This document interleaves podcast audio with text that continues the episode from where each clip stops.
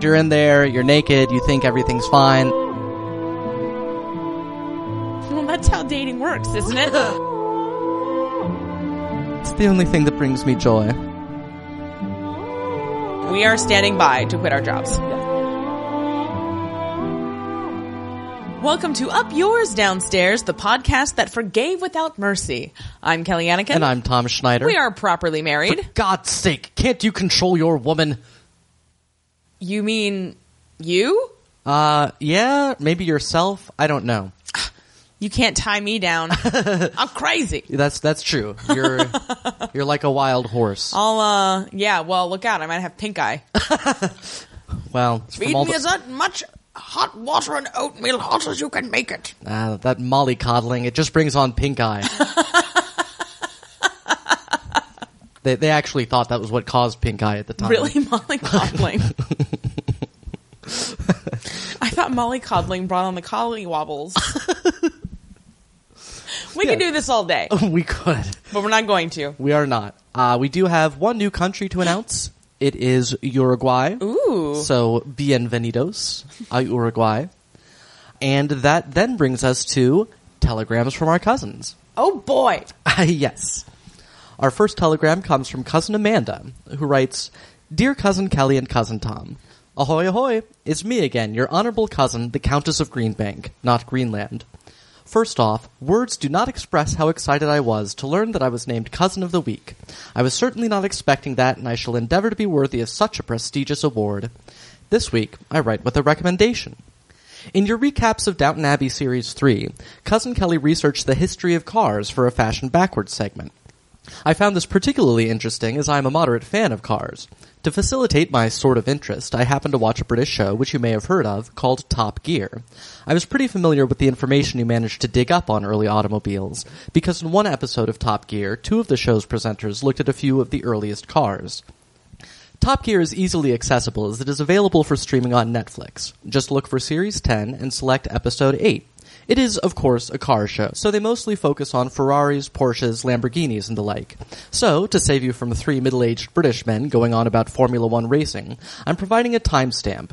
Skip forward to 5 minutes, 30 seconds, and you can stop watching as soon as that part of the show is over. Or you can keep watching if you decide you like it, unless you already watched the show, in which case I'll feel like an awful fool. But I figured that sports cars probably weren't down your avenue, and decided to send this telegram just in case.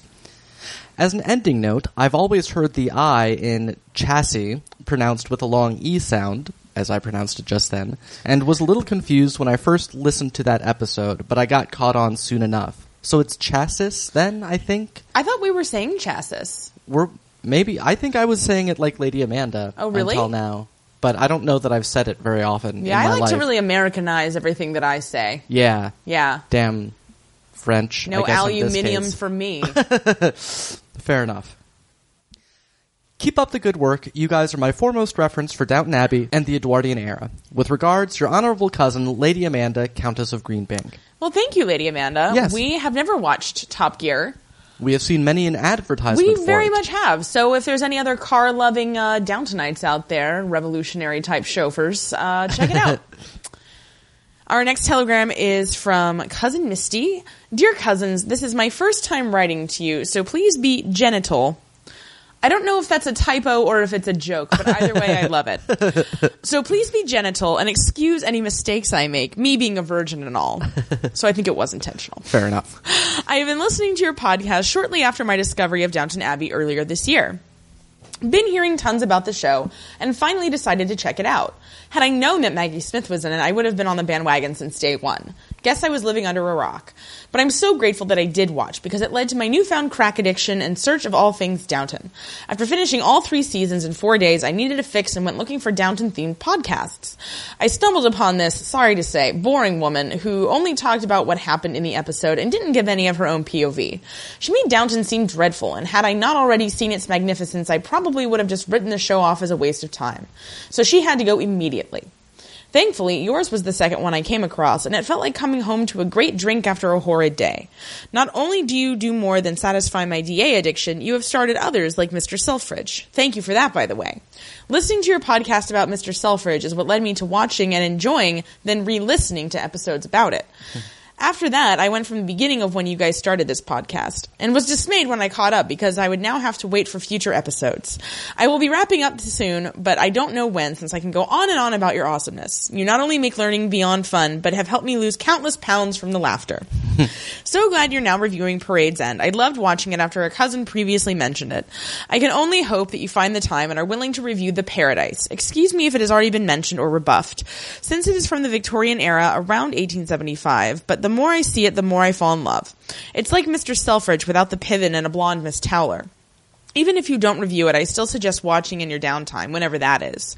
It is a little hard to find, so I will include the site I found it on. My only hope in life is to strike it rich and support you financially so you two can quit your jobs and podcast to your heart's content. well, I have gone on far too long. I wish you well and can't wait for the new episodes. I bid you adieu, Lady Misty. well, thank you, Lady Misty. That's Yes. Mm-hmm. all great to hear. Uh, I can't remember, is she the first one to recommend The Paradise? I think we've heard it before. Yeah, we we knew about it. However, we had come across it. Yeah. but yeah, it's uh, We need a show's historian to keep track of these things, really. indeed. Well, once we're you know fully funded, yeah, so get on that, Lady Misty. we are standing by to quit our jobs. yes. Next, we have a telegram from cousin Jess. Dearest Kelly and Tom, so I am trying the whole online dating thing, and I thought you guys would enjoy a story about the latest date I went on. So, first of all, I thought the woman looked familiar in her profile photos, but the city I live in is not that big, so I assumed I had just crossed her path before. So, when she shows up for the date, it was then that I realized she reminded me of Kelly. You guys have posted a few pictures, and when I saw her in person, it hit me. Then the more we got talking, the more she reminded me of Kelly on the podcast. So, as we were leaving the little cafe we ended up at for dinner, I said, Well, it's been great meeting you, Kelly. Yeah, name was not Kelly, or even close to Kelly, and from the look she shot me, I am pretty sure I will not be going on a second date. So thanks for that. Just kidding. By the way, I would like to warn all of the cousins that basically 99 out of 100 d- people on dating sites are batshit crazy and not in the fun way at all. Looking forward to the Doctor Who podcast and the start of DA season 4 in the States. Cheers, darlings. Cousin Jess. Well, simply because it fed my ego. cousin Jess, your cousin of the week. Congratulations. I mean, that sucks, but at least you picked Kelly, the best name ever, to call your date by mistake. yes, Kelly would like everybody to be mistaken for her. I really would. no, I actually I shared that story with Red Scott of Boars Gore and Swords, and he said, "Wow, people are calling your name out in romantic situations. That's how you know you're doing it right." so I guess if that was our goal with podcasting, we've achieved it, and we can stop now. no. We're not going to stop. I know. Incidentally, if you would like to correspond with us, you can send us an email or a telegram. We are upyoursdownstairs at gmail.com. You can find us on Facebook, just search up yours downstairs exclamation point.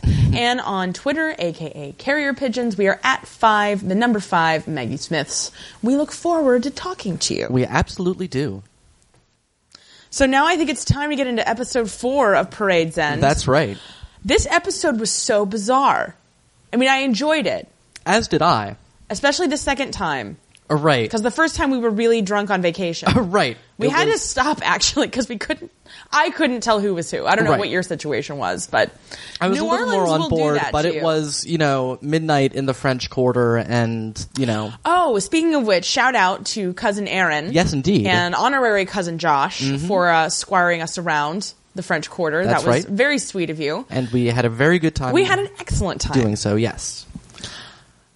Uh, but yeah, so we have now watched it again in in sobriety. in sobriety, and it was much easier to follow. very much. Well, you know, there are a lot of people in this episode who have the exact same mustache. that is true. so that doesn't really help anything. It doesn't help, and a, well, and a lot of people that we haven't met previously because we're n- now we're in the the, Mm-hmm. The army camp at life here. Rouen. Uh, Rouen? Rouen, yeah, yeah. Rouen, Rouen. Let's call the whole thing World War One. Let's do it. Uh, but we start off at uh, some fancy schmancy dinner in London. Info dump. That's right. Uh, people are having their twitty upper class conversations. Somebody's going to the summer squash at Sandbourne or something like that. Sanborn was Edward VII's estate. Right. I always get it confused with Sandhurst, which is also mentioned in this episode. Yes, yes. Uh, but Edward VII was dead at this point. Yes? Right. Yes. Yeah. Yeah. So I don't know who got up to what there then. right. Uh, but somebody was playing squash somewhere. Oh, I bet they were playing squash. they were. And they're all having a jolly good time. Uh, they, it is discussed that there has been an outbreak of pink eye among the horses no. in the British Army. Yes. Not This the is- horses. Yes, which, as a fan of South Park, I think they should check whether those are in fact zombies, but assuming that they're not zombie horses, uh, one of the guests at this dinner says that Hotchkiss is the man. Hotchkiss. He has this whole theory that war horses shouldn't be mollycoddled and they need hardening and, and s- et cetera, et cetera. Uh, and that if Hotchkiss should be put in charge, the Daily Comet would support that. Yeah, and we looked up the Daily Comet, and we think that is a made-up paper. Yes, because indeed. we very much tried to find it, and all we could find was this line quoted from this episode. Right. Which also, uh, speaking of which, there's all they also will re- be referring to General Perry. I, they mention him in this scene, and I'll talk about him a couple other times. Uh, and General Perry, I'm pretty sure, is a made up, uh, is the fictionalized version of General Haig. Oh, Um, okay. you know, I don't think so, though, Really? because Mark said he was going to see General Haig in the previous episode. oh, that's true. He did say that. So I don't know who this General Perry is. yeah, I couldn't find one, but of course, it's a reasonably common name, and there may have Well, been. and it was unclear to me because I can't remember his character's name or function. but Murray is Right. the host of this dinner party. Right. Well, he was he was uh, you know a baron of some kind, um, because later Hotchkiss says that you know Oh, anybody right. who, conf- who crosses him will feel the displeasure of Baron so and so. Bike, biker Beecher or something. it's Yeah, something weird. something like that. okay. Well, he's apparently got a big to do with the War Department. He has a lot of Right. influence. Yeah. So you know everybody at the table is trying to influence him. The women. The women, I appreciated this little exchange Yes, because Uh, one of whom, by the way, is Sylvia. right, essentially, to who's Uh, the scene there here. bitching it up as usual. Yes, indeed. So there's these two other women, one of whom is Murray's wife. yeah. Um, God help the poor bastard who tunes into these episodes. and it's like, wait a minute, what? Mm-hmm. Murray? There's a whole nomenclature you have to learn on this podcast. Yeah.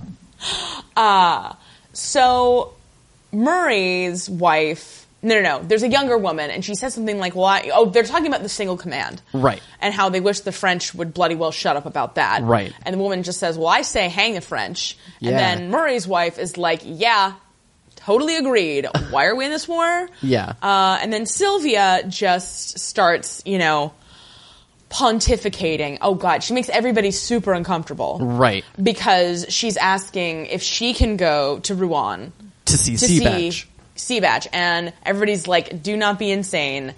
If you put like you know you think horses having pink eye is bad, wait until these military dudes see a lady. Yeah. Look out. Uh, and anyway, she's like, "Well, I'm sure there's a bunch of mistresses over there," and everybody's like, "Oh my god, why do we keep inviting her places?" right. and I don't think her mother was there I don't think so. because nobody told her to stop pulling the strings of the shower bath. Right. Which. Maybe that means like taking a cold shower. Oh, okay. I guess so. I always I figured it's either that or like pulling back the uh, the curtain yeah. and making everyone feel awkward and cold. I guess that that actually like because you're in there, you're naked, you think everything's fine, then all of a sudden, boom, you're, Sylvia. Yeah, there you are. Anyway, so she's talking about that. And you know, they all keep talking about the war. And she's like, oh, I wish we could just stop talking about the war for just five minutes. And then a bomb goes off in the distance. Yeah. And she says, I give up. yeah. And I'm also kind of like, listen, I'm against this war, but you need to shut the fuck up. right. Meanwhile, the bombs are somewhat closer to the Wana presidents in London. I don't know any womp. Uh, Valentine is hiding under a table and trying to get her mother to come seek shelter as well. Her mother is trying to finish up an article that she's working Uh, on. actually, she's writing a letter to Christopher. Mm-hmm. Oh, there you go. So then Yes. Valentine goes into like you know, uh, Mary Culligan, you know, trance state, right. and she's like, "Oh no!" Yeah. But uh, yeah, so they're hiding under a table that I'm sure is going to provide a lot of protection from these bombs. All right. Back at the fancy house, Sylvia is hanging out doing her makeup in some kind of dressing room type place. And a lady friend, uh, Bobby, is there. Bobby Pelham. Bobby Pelham. and uh, she is apparently leaving her husband. She's bolting. She's bolting. I really actually I like that. Yeah. Like I think from now on if you're going to like leave your spouse, you should definitely use that word cuz Okay. it sounds much cooler it does. than I'm abandoning someone and now we have to change up our whole, you know, joint checking account and all these things. Right. And Uh, well, apparently the guy she's leaving him for is a fat Jew. yes. Which was odd. It it was odd, but uh, I I guess you know. she Maybe can- they're setting up for World War II in what will be called Parades End 2, uh, Gaslight Boogaloo. could be Anyway, Bobby wants Sylvia to squire her soon to be ex husband around. right. Uh, because. He's a good old Yeah, sausage. he's he's a good old sausage. So here, my whore friend, Oh. why don't you make everybody think that he's banging you? Well, I Why mean, don't you it's not. take Why don't you take this sausage I'm married to?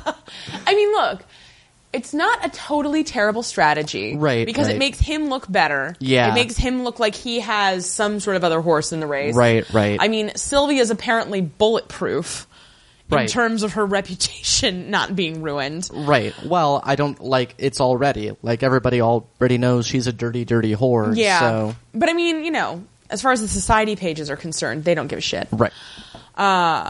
Yeah, so you know, Sylvia's like, okay, whatever, I'll take your sausage, All right. but I want some mustard. Uh, cut to General Campion at his headquarters in Rouen. He is shaving, which is always extremely impressive. I yeah, with a straight razor. Right. I should look up all of the nominations for this because if Roger Allam did not get nominated, Mm. like for this scene, this is the weirdest part. Like all of the other episodes have been so gauzy Mm-hmm. and. There's been humor, but it hasn't been funny. Right. But this episode plays like a farce. Mm-hmm. I mean, it's appropriate, Right. Considering what a farce of a war it was, Right. but you know, like even just like the incidental music in the background is like, you know, what is this? An episode of Benny Hill? Yeah, yeah. No, it is. It, it you're right. Um, no, and I actually was. We we had discussed earlier about Emmy nominations, and I don't remember whether we said or not that it did get nominations. yes. uh, but And was we up said that, against. or maybe we did. didn't. Yeah, but it, in any case, it was up against that uh, Liberace miniseries. Yeah, and they had movie, Hollywood so- stars, so Yeah. there was really no hope. Yeah, but uh, anyway. Uh, so apparently, room G14R wants to transfer Teachins over to the horse lines. Well, this is the request that Mark put in right. when he went to see General Haig Yes. at the end of last episode. Yes, uh, and Campion will be damned if he'll lose Tegens, uh, as Tegens is the only officer on the base that can get his men up to speed uh, in time. Uh, Mm-hmm. so they're they're on a they're at a training base in Rouen. Th- This is all this is all a conversation between Campion and his Colonel, Yeah, uh, uh, s- whose name is Levin. whose name is Levin, uh, but who, who we were referring to as Sergeant Ferret for a while, even though he's not a sergeant. But or a ferret. or a but he ferret, looks but like one. He's kind of ferrety. Yeah. No, and he's yeah, he's definitely one of those sort of comic characters. and, Uh-huh. You know, even though like none of them, like it's none of it's comic per se. You know, like it all No. has this air of, as you said at one point, Blackadder goes forth. Very much, which is certainly something we should consider Right. Right. going forth. yeah. But you know, it it was just, you know, the real life. Well, but you again, know. I mean, this is, I mean, this is like, you know, the worst of both worlds. This is the worst of the front and it's the worst of the, you know, military bureaucracy in Rouen, Mm-hmm. Yeah, basically. yeah. So, I mean, I think, you know, I think it's very deliberate. And I mean, you know, the people, and, and Seabatch says this later, he says this is a base training camp. None of us are here because we're fit. right. So this right, is where they send all the people who can't quite hack it right. Mm-hmm. in you know the army army and and I don't know be men and not be funny Right. but um Yeah. you know everyone here is a bit you know daft Right, and I mean right. General Campion is just old and I mean he's he's Yeah. interesting to me he's got a different yeah. No, he's he's a really good and interesting character. Yeah. Yeah, for sure. well because there's someone some guy went on divorce leave Yeah, I think that was McKechnie, was it? maybe It may have been McKechnie, who we'll be discussing in any case. Anyway, but uh, he didn't get divorced, and Roger Allen just goes, "How dare he not get divorced? Indeed. And apparently, he and the fellow that his wife was shacking up with have agreed to share her. yeah, well, you know, who wouldn't want to share their wife with an Egyptologist? yes. Egypt was very hot back then, Well, indeed. Campion had thought it was an Egyptian or some sort of Dago anyway. Mm-hmm. which but is uh, speaks really to the enlightened views of the British army at the time. Indeed. Well, then there's somebody else. Listen, you don't get a worldwide colonial empire through enlightened views. Yeah. uh, there's also been a letter from Surprise Mrs. Teachins. Yes. and he's quite put out about this because he does not. It is not his job to reassure officers' wives that they're not dead. It's bad enough having to write to them when they're not. Yeah. Yeah. Uh, so he's very annoyed, and I mean, Sylvia's been, you know, saying, "Oh, I'm writing General Campion, and I'm going to Rouen to visit Christopher." yeah. You know what I think was what it is about General Campion's character is that he's in this army and he knows that it's all kind of a clusterfuck organization. Yeah. Uh-huh. But that's just how armies are. I mean, it's an organization of what six million people. Yeah. You can't have an organization that big and have it run smoothly. Like That's a it's just nightmare. Yeah. I, it- that didn't even occur to me. Yeah. that it was that many people. yeah. And and so and so he is there and he is doing his best and he knows that there are lives on the line with all the things he's doing and that nonetheless his life is just a constant parade of fuck ups and he's just sort of he, you know he doesn't expect that to ever change. he If doesn't only this parade would end. someday. We see Wanup. She is in like the teacher's room or whatever at her place. Somebody asks her a question about Latin. Is like is subter? You know what a case it takes. I don't know how Latin works. Um, but she sees a picture of Mrs. Tejans with Johnny Pelham, uh, and it then cuts to her at Mark's uh, saying because the caption says uh, Mrs. Tejans, whose husband is at the front, and that's what uh, she's upset about. yeah, she doesn't care about Mrs. Teachers. Oh, Right. Or what sausages are in her vicinity. uh, but Mark says, you know, that don't worry, that's not true. He had pneumonia. He's not at the front. He's at this training camp, which uh, she's uh, she's upset by that. She thought he was going to be, you know, with the horses. And he says, well, you know, that's the army. What are you going to do? And she, but he says, don't worry, you know, he's not at the front. She says, but aren't they dropping bombs on him? And he says, they're dropping bombs on you, but you're still here. Which, You know, man, I hate it when Mark makes me like him. yeah, because you definitely. Because he's this a real episode was- D bag. Yeah. But like this episode, he's kind of the MVP. yeah, he is. Uh, so they cut back to the training camp. There's, you know, a bunch of men bayoneting straw bags and marching in various formations and a band playing, etc. Military bands, man. Yeah, I don't get it. yeah. Seabatch is at his desk uh, talking with, you know, whoever his sergeant or whatever is, who's a, a l- traditional big fat sergeant. Standard army issue, really. right. Uh, it says that uh, McKechnie's coming. Uh, he has this whole thing about how he's been trying to get fire extinguishers, but everybody keeps saying that it's somebody else's job to get him fire extinguishers, and he's just getting sent round on a wild goose chase.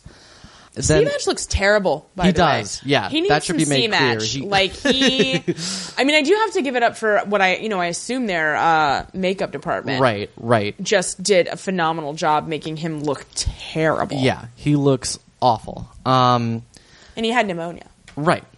Uh, and he, you know he looks like somebody that still does.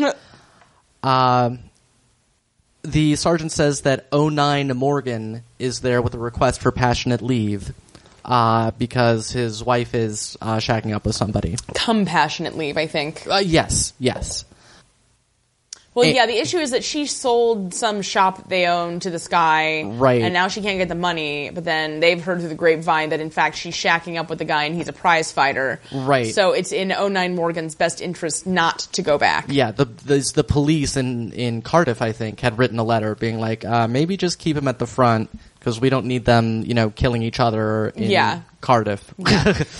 We've already got this rift. Right. Like it's really difficult. And I tried to figure out uh, because they refer to him as 09 Morgan, and there's another that they refer to as 05 Thomas.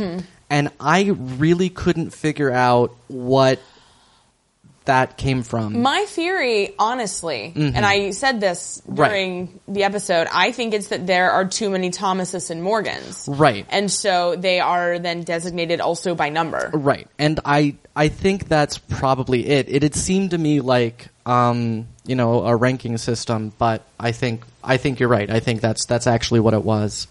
Um, I tried to find out online, but the theories that I found were uh, by random people in very poor grammar.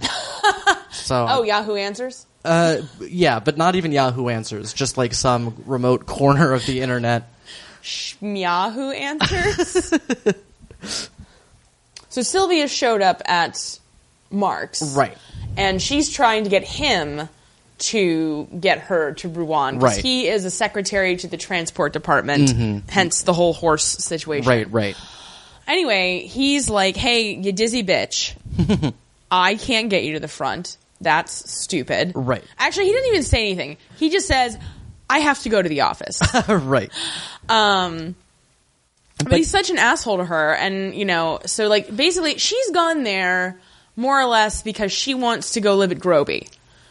Right. I or guess. at least well that's it wasn't what made perfectly clear. Well, see, that's what he thinks. I think it's not Sylvia's motivations throughout this episode are a little bit hazy to me. they are a bit hazy. but um, in any case, I think she's just bored. right? I mean, I think that's that's definitely a big part of it. Uh, but he says that as far as he's concerned, Groby is hers to deal with as long as she gets written authorization from Seabatch. He he says, "Fine, you can go up there, but." he may not want you there. He may want Wanup to be living there with him. So, so there. Yeah. anyway, she uh she says to him that she'll just go to the station and buy a ticket, Right. which is like the equivalent of Maggie Smith saying, "What is a weekend?"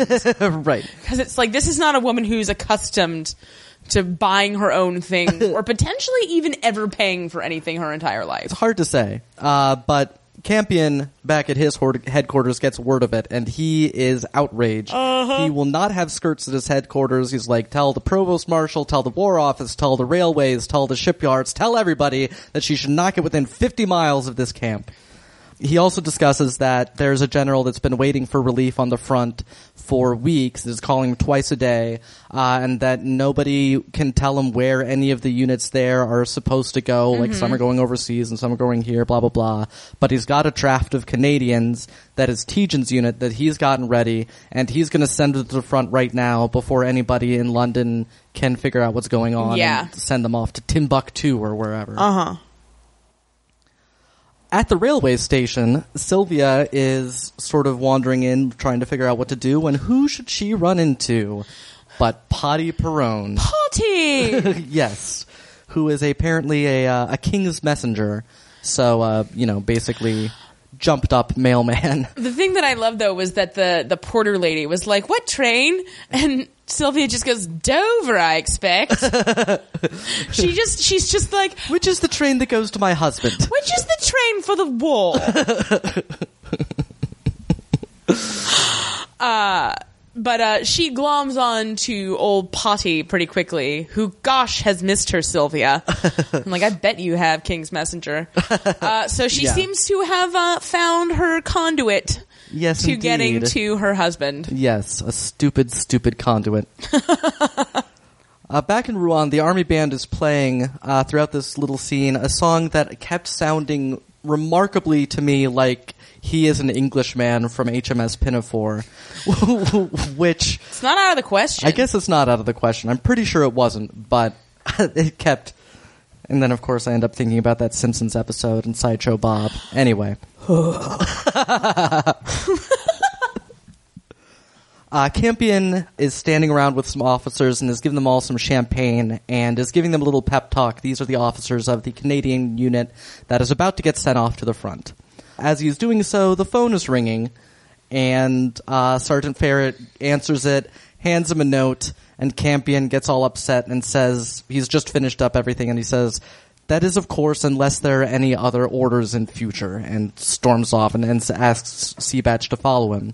Seabatch, during this, by the way, saw that same picture of Sylvia Yes. lying on a table. Uh, Sylvia with Johnny Pelham. With Not Johnny a picture Pelham. of Sylvia Right. lying on a table. right. Sylvia with sausage. Can somebody please, please paint us a picture of Sylvia with sausage? with one of those twitty mustaches. and a monocle. yes. As uh, we figured out, the draft has been countermanded from leaving for the front. Campion is furious. Seabatch says, May I ask? And Campion says, You may not! Uh, yeah, they're apparently the, the unit is now going to be going overseas, so we see them again having the same meeting like the next day. Apparently, Nice champagne flutes, though. Yeah, the same meeting, same champagne. And he says, "Well, now you're going somewhere else, but you're still going to be great. You're still a great You're unit. still gonna get your chance at the Hun. Yes. Uh, the phone rings again during this speech. It is not countermanding orders. It is Potty who is there, and Sergeant Ferret says, and he's brought Mrs. Teejans with him. and Campion reacts as you might expect. Yes, he's pretty upset. Yes. As well, he should be. As well he should be. Absolutely. she Uh, When- really shouldn't be there. yeah, when you're a general, that's the sort of order you really expect should be capable of following Well, through. and it's again just incredible. How did she? You know, if they did tell those people, like, "Hey, keep this redheaded skank out of our camp," right. we didn't know which redheaded skank you meant. Sir. Yeah. Well, but you know, she was so high class. Right, but Potty would have been, you know, uh, equipped with various like, you know, seals and counter seals. and counter seals and authorizations from high points and all Yeah. that. They arrive. Campion greets them outside. Potty comes up to Campion first, and Campion's like, "I will smash you for this. I will Mm-hmm. destroy you." Blah blah blah blah blah. Sylvia, how lovely to see Oh, look, General Campion, consummate professional. Indeed. I love him. Oh, I yeah. wish he was my boss. you. He he wouldn't be bad. Yes, and so Sylvia's oh, oh, General, we very much miss you. Blah blah blah blah blah blah blah. and it's like, hey, there's a war going on. Yeah. Don't you think he has better things to do than like greet you? She does not think She that. does not. think that. she doesn't think anyone has anything better to do at any time. but I was just about to pull the strings of the shower bath. It's the only thing that brings me joy. well, that and saying potty. That would bring anyone joy, really. no, boy, potty. Uh, But that's really the issue: is how did Potty think this was a good idea? As I said, even by the standards of people named Potty, he is dumb. he is indeed very dumb. yeah. One of the Canadian officers who, and he only gets like one line in here, but boy, his Canadian accent is unimpressive, I Mm-hmm. had to say. Uh, but his orderly's mother has come from Montreal to see him off, apparently. And so He he's- doesn't even have an American accent to keep him warm. Right. Uh, and Well, his mother's come because uh, his two other brothers have already been killed in Yes. this pointless uh, conflict. Right. And, the kid, I mean, you got to give it to the kid. Yeah. Because he looks stricken. yeah, Just yeah, stricken. right, indeed. And so Seabatch agrees to give him leave to go off off base to to to see her. We then cut to uh, bombs going off, uh, and I'm I'm not quite sure where they are all gathered here, but it's Seabatch and McKechnie and Fat Sergeant and a couple, you know, lower lower ranks who are 05 Thomas and 09 Morgan, the previously mentioned 09 Morgan. 05 Thomas speaks like the person who played Tobias in the original Broadway or London recording of Sweeney Todd. I forget, whichever one had Len Carew and Angela Lansbury. Yeah, He sounds yeah. exactly like him. Yeah. And it's devastating. It is. Um, uh, so there, McKechnie is going mad under the bombing. He is crying and whimpering and, and just like losing his shit. And Seabatch is like, such an example! Yeah, yeah. Seabatch is displeased, as you might as you might think. I mean, he's generally displeased. well, that's true. He's extremely displeased. yeah. Um, so he has uh, Fat Sergeant send 09 Morgan and 05 Thomas off uh, with a message somewhere. Um, and it, it, I'm pretty sure the idea was that it was primarily to give him a chance to Slap McKechnie Slap around. McKechnie around, Is this yeah. the part where uh, somebody says, not so much swear words, oh five Thomas? Yes. Yes, Because indeed. he said something about, you know, got the fuckers. yeah. and this guy's like, decorum. Yeah. We may all die in a pool of our own entrails, but by God, we're not giving the Hun the satisfaction of cursing. That's right. In a language he doesn't understand. uh, Williams is worried about his wife and that prize fighter, which is understandable. Um, but they, they head off on their mission, and then McKechnie's all like, "Oh, you, you're all in tight with General Campion and your wife, and I know all about you." Blah blah blah blah blah. And Seabatch says that if you think General Campion's my friend, you are quite mistaken. I haven't a friend in the world. yeah, Seabatch got no friends. that's right. Seabatch got one up, and that's it. That is it. And they barely know each other. Oh, but they spent so much time thinking about each other. well, I mean, they certainly have. Yeah. Seeing each other in a kaleidoscope in their minds. Well, that's how dating works, isn't it? that's all I did the first few months with you. No calls, no seeing you, just mind kaleidoscope. You're so old fashioned. well, you know, I've uh, got manners. Uh, at dinner with General Campion, uh, I don't know what else happens, but the French liaison officer that's there uh, remembers having seen Sylvia in Rouen in 1912 With Potty with Perone. No, with Gerald Drake. I I, thought it think was with it Potty Potty? I thought it was with Gerald No. when they were getting married. No, No, no, no. Okay. Well, they didn't get married in Rouen. Oh, right, They got, married, in, Paris. Paris, yeah. And it was Potty because later he's saying, you know, this is the hotel where you ruined my life. Like, this is Oh, the that's hotel true, that that's she, like, true. left him in. Okay, fair enough. So you know, Yeah. I knew it was with one So of he her remembers that. gentlemen. Yeah, it was Potty. Okay. Well, she wants to know why Christopher's bunking down in the barracks, or like why he couldn't come to dinner. Right. And Sergeant Ferret is like, uh, cause like there's an air raid and he's on duty, so he has to like be there. And Yeah. she's like, well, that's stupid. yeah, that that is her opinion about But uh, everything. He he is technically belayed. Is that how you say that? Billeted. Oh, bi- billeted, I Billeted. believe. Yeah. He's billeted at the hotel, but they've booked her in the room next to him. And there's an adjoining door yes. for any marital shenanigans Uh, they right. might want to get into. Sergeant Ferret is has a weird look on his face when he explains that, but he always has a weird look on his face. So He fair enough. is an odd looking dude. He is.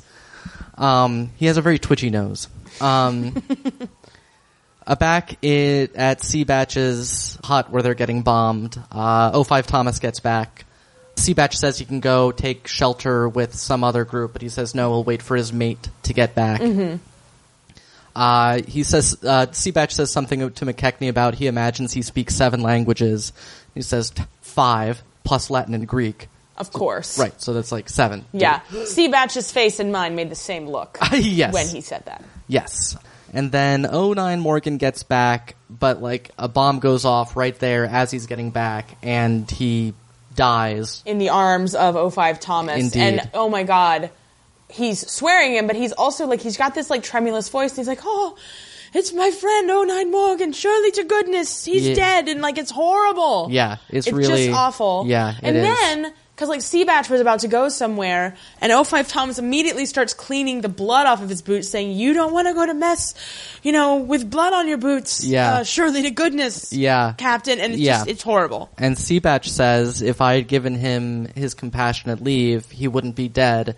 And 05 Thomas says, well, sure, he wouldn't, but it's all one. You're a good officer. Like, and it was, Mm-hmm. it's it's it's really the most because again so much of this episode is farce i mean it's literal Right. bedroom door slamming farce Right. like it's an episode of frasier essentially yeah. but i mean this is just this horrible snapshot Yeah. and again they're it's not even at the really- front They're not at the front. And it's so, it was so non melodramatic. Yeah. Like, you know, it was real and it was, you know, horrible, but it wasn't, you there know, was once- a really beautiful simplicity to the scene yeah. yeah.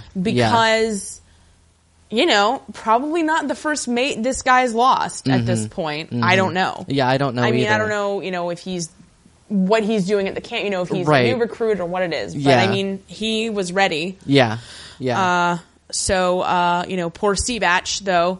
Yeah. I mean, again, not in a self pitying melodramatic way. It's just, you know, he's such a logical person Mm-hmm. that every time something happens that Mm-hmm. he has done or decided, you know, yeah. He, he, well, you know, he can always use his logic to find a way that he's at fault. Exactly. Well, that is his jam. Yeah. God, yeah. is he sure he's not Catholic? Oh, he's sure he is Catholic. Remember, because that's why he's saying to make sure that his son uses the term Roman Catholic. Ah. Because as far as the High Church Anglicans are concerned, they've been Catholic all along. Mm-hmm. You know, there's just this minor dispute. Um, uh, there's another scene with Sylvia, and this is where she talks about the strings of the shower bath again, uh, saying that that's something her mother says about her, and uh, you know, don't, she, Mm-hmm. she has, I think. has, M- The mother yeah, yeah, has said it. No, I, I agree. I just don't never quite followed what it meant. Um. Well, we'll look it up and maybe in episode five we can reveal all. it could be. May just be something that Tom Stoppard knows. Uh. Like Julian Fellows and the Hungry Hundred. Indeed. uh, Seabatch has, again, a bit of collidovision with Mary Colligan. Who was in The Great Gatsby? You told me. Yes, she was in The Great Gatsby, the, the most recent version. She played Catherine, who I don't know who that is. I assume she must have been some, you know, friend at the party. yeah, I, I assume that as well. the but I one that can't- Tom takes Nick to with Myrtle. Right, right. But uh no, I think she was just brought in as a ringer for Carrie Mulligan and like as a bargaining chip with her agents. Like, we got another one right here. Yeah. She's British too. she acts up. Bam. Mary Culligan, you're up. That's right. They won't even have to reshoot any of the scenes. Nobody will notice. What one up? Uh, McKechnie says that Seabatch has a letter from General Campion, and Seabatch asks him to read it to him, and he opens it up and it says, For God's sake, can't you control your woman? and McKechnie's like, Well, it didn't say it was private. And it also says that uh, he causes him more grief than uh, basically everybody else in the camp. Right, Which right. is funny because in the very first scene that we saw General Campion, he was saying that Tegent was the only good officer that he had. Right, So he's right. done a real 180. yeah. Uh, so Seabatch is very emotionally worked up by all this, and so decides, naturally enough, that he wants to be challenged to write a sonnet. He, uh, he That's asks- how you blow off steam. Uh, apparently, it's it's new to me, but he asks McKechnie to give him the rhyme words, and he will write a sonnet in two and a half minutes. And McKechnie, eager for a challenge, is like, "Fine, then I'll translate it into Latin hexameters in under three minutes." Um, and it's a very very odd. it's the most British thing I've ever seen. yeah, it, it very much is. While he's writing this sonnet, some random old dude wanders into the tent and says things to Seabatch and does not call him sir, uh, so gets chastised for that. But this is the famous Hotchkiss. He's been in the army two weeks. Uh, He has been in the army two weeks. Prior to that, he was in Horse World. That was where they could find him. I assume Uh, that was some That's sort a of publication. Publication, yes. Not a world. a world of horses. The- Oh, it's Equestria from My Little Pony. Friendship is magic. It's a great show with a positive message. Yeah, or you know, England's premier equestrian-themed theme park. I want to go to the dung pile. we can't. There's too much pink eye. These mollycoddled horse world horses. Ever since Hodgkins left, Hodgkiss. Um, so yeah, so they uh, you know tell Hodgkiss to go off to wherever he should go, and Seabatch finishes the sonnet in under the time limit. Hands it to McKechnie, who says he's not going to start until he's verified that it is a sonnet. Uh, but then Sergeant Ferret interrupts. So he says, "You'll note that I haven't read it," and seals it up. He says he'll he'll translate it when he has the time. Yes. So Sergeant Ferret And pulls. that's how you make a MacGuffin. yes, indeed. Uh, pulls Seabatch out and is walking him through the camp, uh, and is uh, saying blah blah blah, very upset, sort of not being very clear, and says that you know she's here now and she's upset. She says you she she says you haven't written to her once. Well, because Seabatch thought that this was an issue that Sergeant Ferret was happening Was- with Mrs. Ferret. Right. But it turns out no, because Yeah. Seabatch is like, Everything's I fine." can't be bothered with your absurd love life. Right. And he's like, no, no, no, no, it's your absurd love life. Right. Like so he, everything is fine in the Ferret household. He immediately goes like into a trance and says under his breath, surely it can't be Miss Wallop. And he really should have waited for an answer. All right, but he just runs he off. just runs off, and so Ferret scampers behind, yes, like ferrets will. indeed. Sylvia is standing at the you know the sort of entrance to the camp, talking with the guards. Uh, one of whom says that he saw Seabatch with his own eyes that morning. He is fine. He's not dead or anything. And Sylvia says, "Great. You know what? I'm fine now. That's that's all I needed, and I'll leave now." And so she is pulling away just as Seabatch comes up and sees her in the car, you know, going off into the distance. And Sergeant Ferret's upset because she's taken the car. right. He's like, that was my car. Right. My special ferret mobile. And Seabatch is upset because he doesn't like Sylvia. Who does? Well- I like her. s- I it's. I really have to say, Mm-hmm. she's such a complicated character, Yeah. and like, there's sometimes I'm like, I would really like you if you were the protagonist, Mm, mm-hmm. but she's not. Yeah. But I don't know, like, yeah, she's but she's also just she's terrible, but she's great. yeah, she's she's an uh, uh, an enigma in a lot of ways. Mm-hmm. Yeah. Yeah. No, she's she's interesting. and it's just I think it's it's rare that you see, you know, a female character treated in this way. Yeah. because even though she's doing all these horrible things to the protagonist and Mm-hmm. his love interest, like it's never like the lens is very not. It, they don't condemn her. you yeah, know? well, she's not a victim. She's constantly, you know, acting on her own behalf and, Mm-hmm. and affecting things the way she wants to. And, she, you know, she's kind of evil, but she's not, like, horrible. And, it, yeah, I mean, she's, yeah. she's just. well, she's just a complicated person. Yeah, and, and you yeah. Oh, can't put her into a box. yeah, indeed. Nobody puts baby in a corner. Nobody puts Sylvie in a cracked compact. Indeed. We then see that night uh, in Sylvia's bedroom, she's woken up, uh, I think, by some marching feet going by or something, and she's standing looking out the window when old Potty Perone out in the hallway goes up to her door and starts rattling the doorknob and calling out to her and trying to get in. what an idiot! What an idiot. I mean, look, we all want to get laid on the eve of our potential death, right. but like God, Yeah. like have some class, Yeah. Like he's out in the hallway where anybody could see him. Indeed. And also, what does it take for you to figure out that she's just not that into you? Like, no, we yeah, it's well, we're gonna delve into that even further. Indeed. Uh, Reveille the next morning, Seabatch is woken up in his tent uh, with the news that the draft has come back that he sent off the previous night. And also, the orderly that he had given that leave to has been arrested by the Redcaps for breaking curfew. We see him sort of interrogating the Redcaps, who are the, the, the provost marshal, which is the military police, basically. So that's that's what they are and he is rather upset with them. Apparently, what happened was they saw him, uh, kind of hassled him for basically no reason. Apparently, said something about his mom, uh, and then called him a blankety blank colonial conscript. And then basically held him in conversation until it was two minutes after curfew, and then arrested him for breaking curfew. So Seabatch says, mark it as case explained, uh, dismisses the orderly. So case explained basically meaning not guilty. That Yeah. There wasn't a valid excuse for it. And then lays into the red caps and it says that I'm very close to ordering an inquiry into your behavior and this had better never be repeated again. Uh, and then Fat Sergeant does his job by yelling dismissed and they leave. Fat Sergeant says that the provost marshal is not going to be happy that Seabatch has done this. That the he loves those off the police like his own dear lambs. He says, but you know Seabatch don't care. no, he He's- very much does not care. He cares only for justice. And uh, uh, it's also, by the way, it was a railway strike that is the reason the draft did not make it out.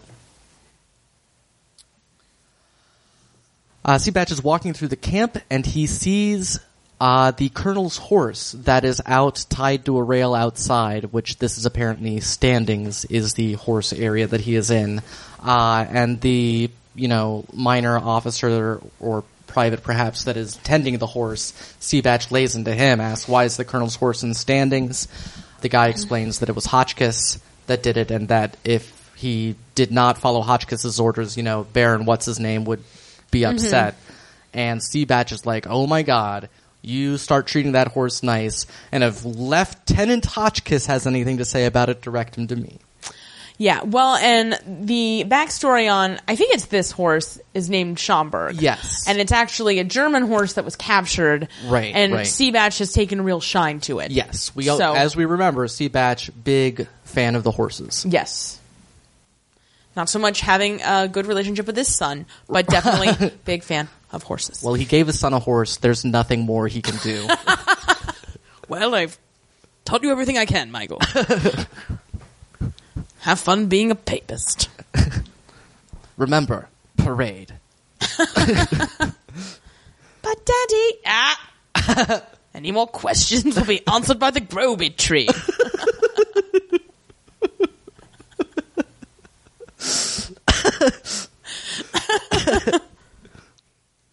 Doesn't it eat children? yes. So stand clear. Send it a telegram. a potty potty is sitting with sylvia down in like the lobby of the hotel uh, and just pathetically begging her to like put Slob out his knob. yeah um emphasis on the pathetically Oh God. God. Look, like if you want to look up the antithesis of sexy, look up potty perone in this scene. yeah because then seabatch walks in sylvia sees him and of course is unfazed um both because she's always unfazed and of course because she isn't actually doing anything wrong and knows she No, isn't. because potty perone's like, what are we gonna do? Right. And you know, basically, she has a whole stopperty monologue about, oh, I can see him in the glass. he's come and he's Jesus Christ and something, the adultered woman, and blah blah blah. Yeah. I have a feeling that Tom Stoppard wishes this was in fact a play so that she could have actually just seen a glass and not have Seabatch be on stage, like he would have been off stage and the whole thing would Yeah. have been. Anyway. Tom Stoppard wishes everything was a play. Um, Well, certainly. But yeah, uh, Sylvia tells Potty not to worry that Seabatch wouldn't hit a big girl like him. It's Mm-hmm. not nice to hit girls. a decent man doesn't hit girls. right. Yeah, uh, Sylvia is going to bring him to heel. Yeah, she's gonna change the expression on that wooden face. Right, right. Uh, yeah. She just, you know, she's and she says to to Potty, "Oh, I'm a desperate, I'm a woman desperately trying to get her husband back," and he says, "No, you just want to mm, squelch him or like make him squirm." Right. Well, yeah. sh- Well, sh- um, yeah. 'cause She says if he threw me his handkerchief, I would follow him around the world in my shift. Mm-hmm. And Potty, in the one good line he has in the whole episode, is like, "No, you wouldn't. You know, you just want to you Make him know, squeal. Make him squeal. Yeah. And for that, he's rewarded by being told she will leave her door open. yeah. Uh, but he may not get anything, and he may not like what he gets. Indeed. which uh, Potty does not take that as the warning it so clearly is. Right. Uh, we also learned that Seabatch does not have a woman, nor does he even ever go to Madame Suzette's. Not even once. not even once. Not even for the crepes. Like, how is Madame Suzette going to feed her children? I don't know. Way to not support the local economy, British Army. Yeah. So they, they have a, a meeting with uh It's a Sort of the- it's a tea with the locals. It's like a weekly tea. yeah yeah. Uh. so you know all the high ranking officers and various high ranking you know local dignitaries or Sergeant whatever. Ferret is uh, being introduced to the head of the French railway Mm-hmm. uh, by a French officer, and then he starts saying, "You know what the hell are you doing? Hating the Hun has to come first. And Right. then the other guy translates into French. Completely not that. He's like, Right. "Oh, he says, congratulations on your efforts." right. I don't know why I sounded like a life is beautiful, for I am a French. Oh, some sort of dago anyway. um, uh, yeah, Campion essentially advocates for Sylvia to Seabatch, says that, you know, she sort of uh, deserves better from him, I think, and, and that Yeah, I mean, Cambion has an extremely high opinion of Sylvia. Yes, exactly. And Seabatch is about to tell him where he can stick that high opinion when Right. Sylvia herself shows up. Yeah. Uh, with Potty Perone. Because Right. she's told him that he- she needs him to bring her so it couldn't look like she couldn't find a man to escort her. Right. And of course, as soon as he sees General Campion, Like- he looks like a deer in headlights and like runs away. Yeah. You can almost Also- hear him going, yipe, yipe, yipe, yipe. Indeed. Also, really, Sylvia, like, haven't you found too many men to escort you? Like, maybe you should change it up. But I think No, no, her no, value I- system's a little bit skewed. Well, I think I think that's true. Uh, she's mad at Seabatch for not having come to the hotel. He starts to explain the perfectly valid reasons that he didn't. But she doesn't like to talk about the war. Right.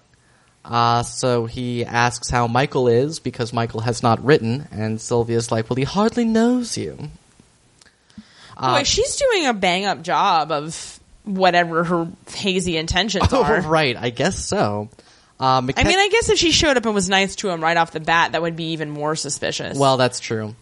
Uh, McKechnie pops in just to remind everyone that he still has the sonnet and it's still sealed.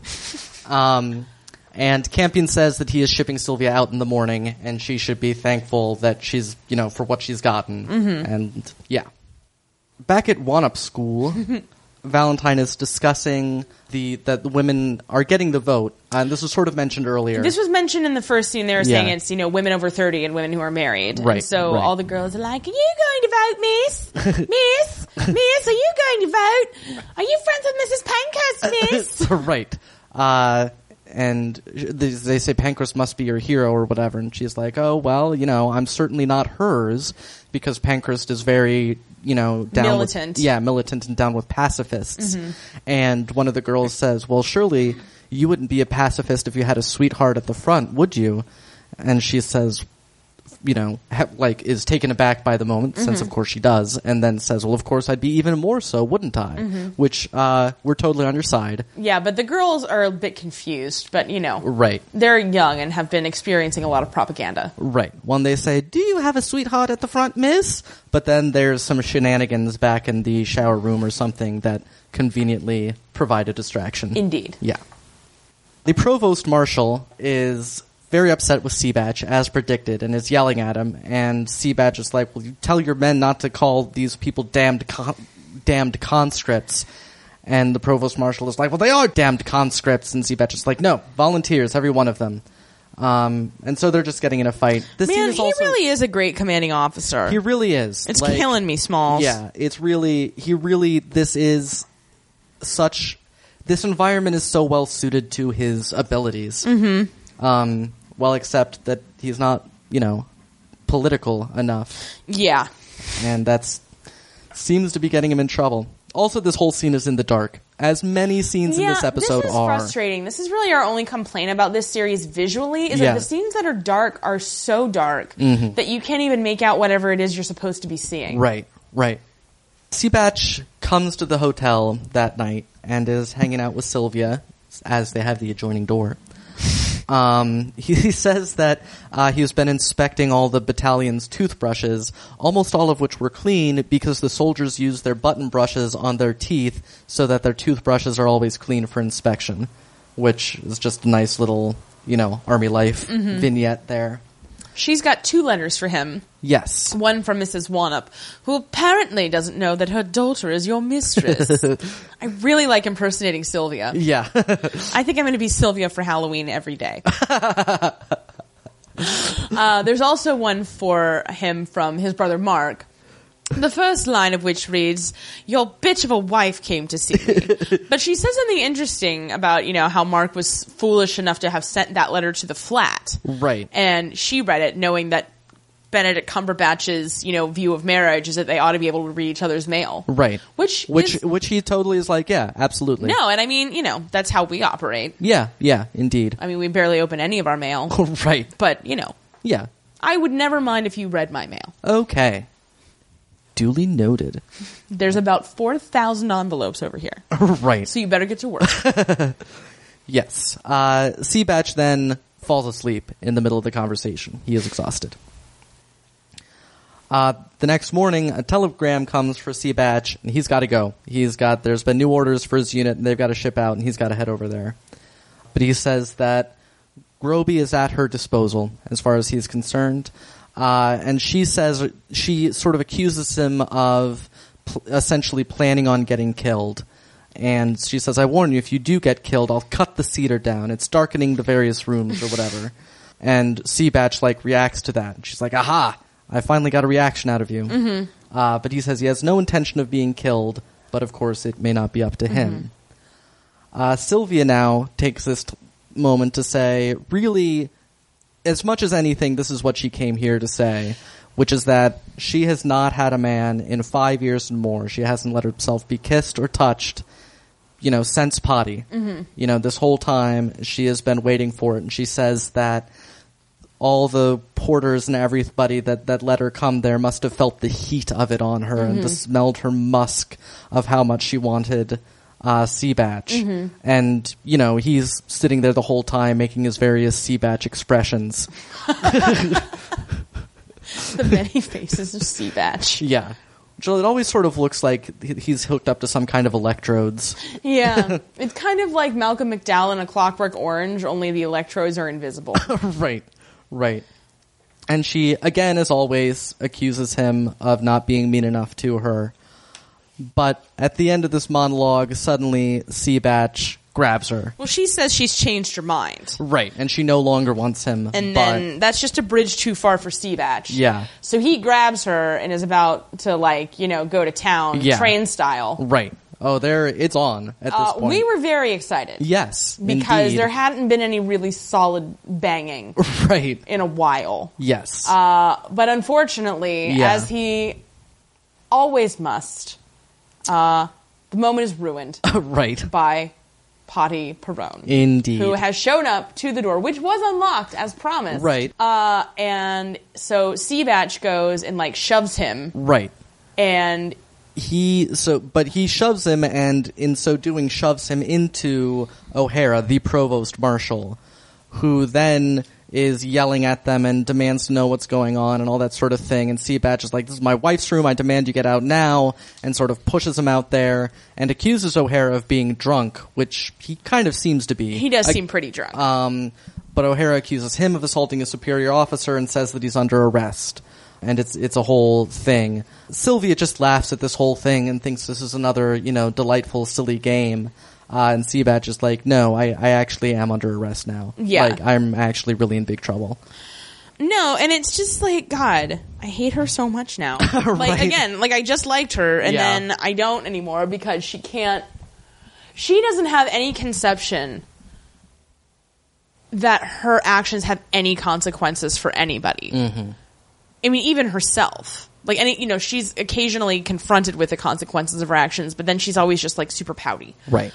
But I mean, it's just like, okay, like he was so ready to have sex with you, and if you hadn't, you know, told this maroon that he could come up there, Mm-hmm. you would have just had sex, and probably life would have been good for like two days. Right. Yeah. You could have, you know, you could have had a nice, relaxing trip home before you started bitching at people again. But no, That's uh, not their style. Indeed. Uh, so Campion comes to see Batch in his tent that day, I guess, and uh, first of all asks him about the fire extinguishers, which Seabatch starts to attempt to explain. He's like, I don't want your memoirs. uh, and so he tells him that he is going to go inspect the cookhouses and demands that Seabatch comes with him. And this is because this gets Seabatch out of being under arrest because he has been given an order to perform a duty by a superior officer, so that, that takes precedence. So as Seabatch is going to get uh, dressed, he wasn't in his full uniform, Ferret goes along with him and is sort of, you know, He's trying to get to the bottom of what exactly happened the previous night. Right, exactly. Uh, and he says, "Was General O'Hara drunk? The General Campion graduated, w- went to Sandhurst with him. You know, wink, wink." And Seabatch is like, "Ah, okay. In that case, you know what? He wasn't drunk. I was clearly wrong." He was like, you know what? I was drunk then. "Yeah, He's like, whatever. I'll plead guilty to whatever. He's yeah. like, I just want this to be over. yeah. He's he's taking the rap for everything." Yeah. Uh, so then Campion is is walking with Seabatch and basically lets him know what's what's going to happen. That he has made him He says, You're going to get this order. Don't think of it a pu- as a punishment. Think of it as a promotion.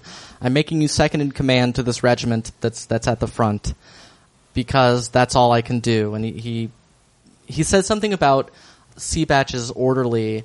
Uh, he knew him 20 years ago and he should have been at least a quarter. cook. Or the cook, yeah. Uh, should have been at least a quartermaster by now, but he had some sort of, uh, a woman involvement at some point that, Yeah. that got him into trouble. He kept calling. He kept saying that she was his sister, Right. But like, wasn't his sister. So Right. like, what? Yeah. So somehow keeping a woman and got in trouble over it, and that was 20 years ago, and he's still just a cook. Mm-hmm. Basically, you know, this is a sort of pointed story about where Seabatch is in his life, and he's like, look, General O'Hara is mad at you.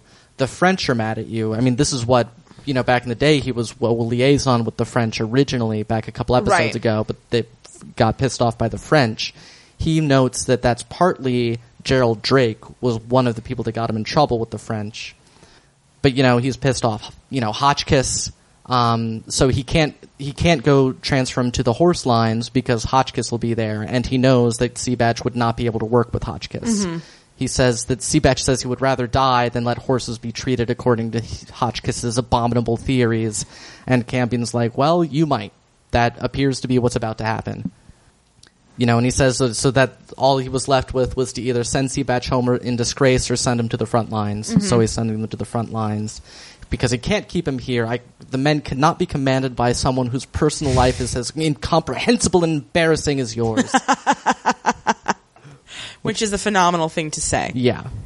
Um, and he asks Seabatch uh, about Sylvia, you know, something about why why Well, because he says that he says that the French officer had seen her with Potty all those years ago, and the General Campion had always bought into the story that she had not that she had just gone off to be with her mother in Germany back when she had left with Potty. That was clearly a made-up story, General Campion. Right, but General Campion had believed it and now feels the fool to have been But he still is on her side. He's like, no, she's a saint. right. He's like, I know this now, but I don't even care. Yeah, it's true. But he says, Seabatch says, well, what's a man to do when his wife is unfaithful? And he says, divorce the harlot or live with her like a man. I thought you knew that. I don't even know what that means.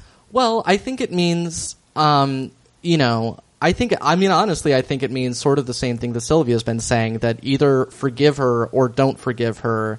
Don't, you know, you know, either kick her out or actually forgive her and move on Okay. don't live with her but keep you know punishing her basically um and that's where Seabatch says but i thought that with men of a certain sort there was you know call it parade or sailboat or Again? kangaroo or Sunscreen. right. Um, but you know, he says call it parade, and Campion, rather than be confused by that term, says there are no more parades for that regiment. It held out to the last man, but you were him. Which that that was the good line. was a good line. Yeah. Roger Allam is great. He deserves all the awards. He does. Yeah. No, and and that's and- and this scene too. He's like, look, uh, j- his whole his performance in this scene Mm-hmm. as he's laying the whole situ- out, situation out for him and his mixture of sympathy and annoyance and, Yeah. and everything. Well, and the other thing I would say though too is like,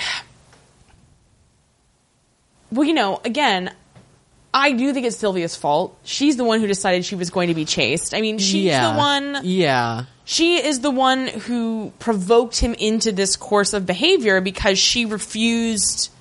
She refused to be sorry. Right. You can't forgive someone who refuses to be sorry. yeah. Yeah. And at no point was she ever actually penitent, as the late uh, lamented father, uh, what's his name? Uh, right. Con- Constant. Constant. Yeah. Uh, you know, he had her number. yeah. But I mean,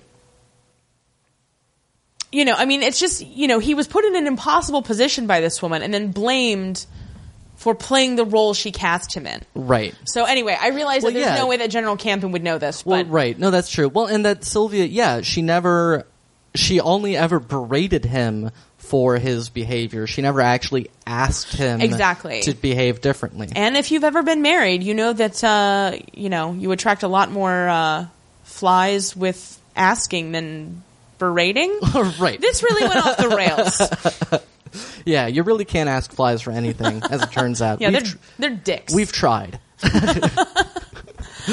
yeah. So anyway, you know, Campion is just another in the long parade of people who's telling Seabatch, like, "Hey, dude, you are living an outmoded lifestyle. Right. It is the 1920s. You need to like get with it. Yeah, well, 19 teens still, Well, but oh, God, nonetheless, whatever. Who pays attention to a timestamp? uh, not many people. yeah, no, because I was actually trying to figure out what specific year this was, and I was trying to figure out about General Perry, but I didn't.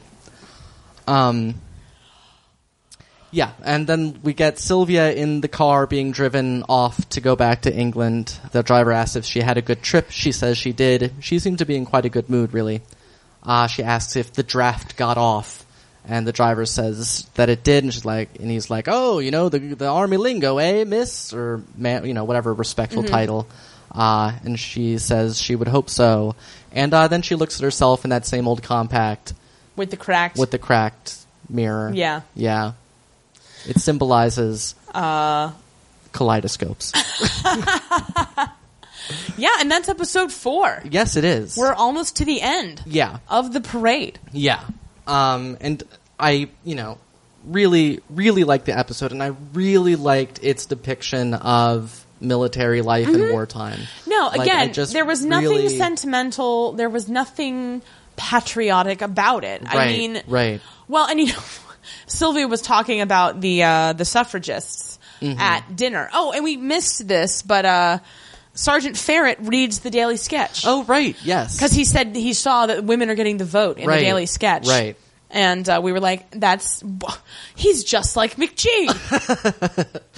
um, but anyway, uh, just the same twitchy nose and everything. yeah. So she's weird eyes. Uh, so, but Sylvia was saying, you know, she doesn't mind that the suffragists are pro-German. I mean, I have German friends, my, and I'm like, this is a non sequitur, Right. Like you crazy old bitch. Well, she likes to offend people. She does. She likes to pull the strings on the shower bath. Apparently so. Yes.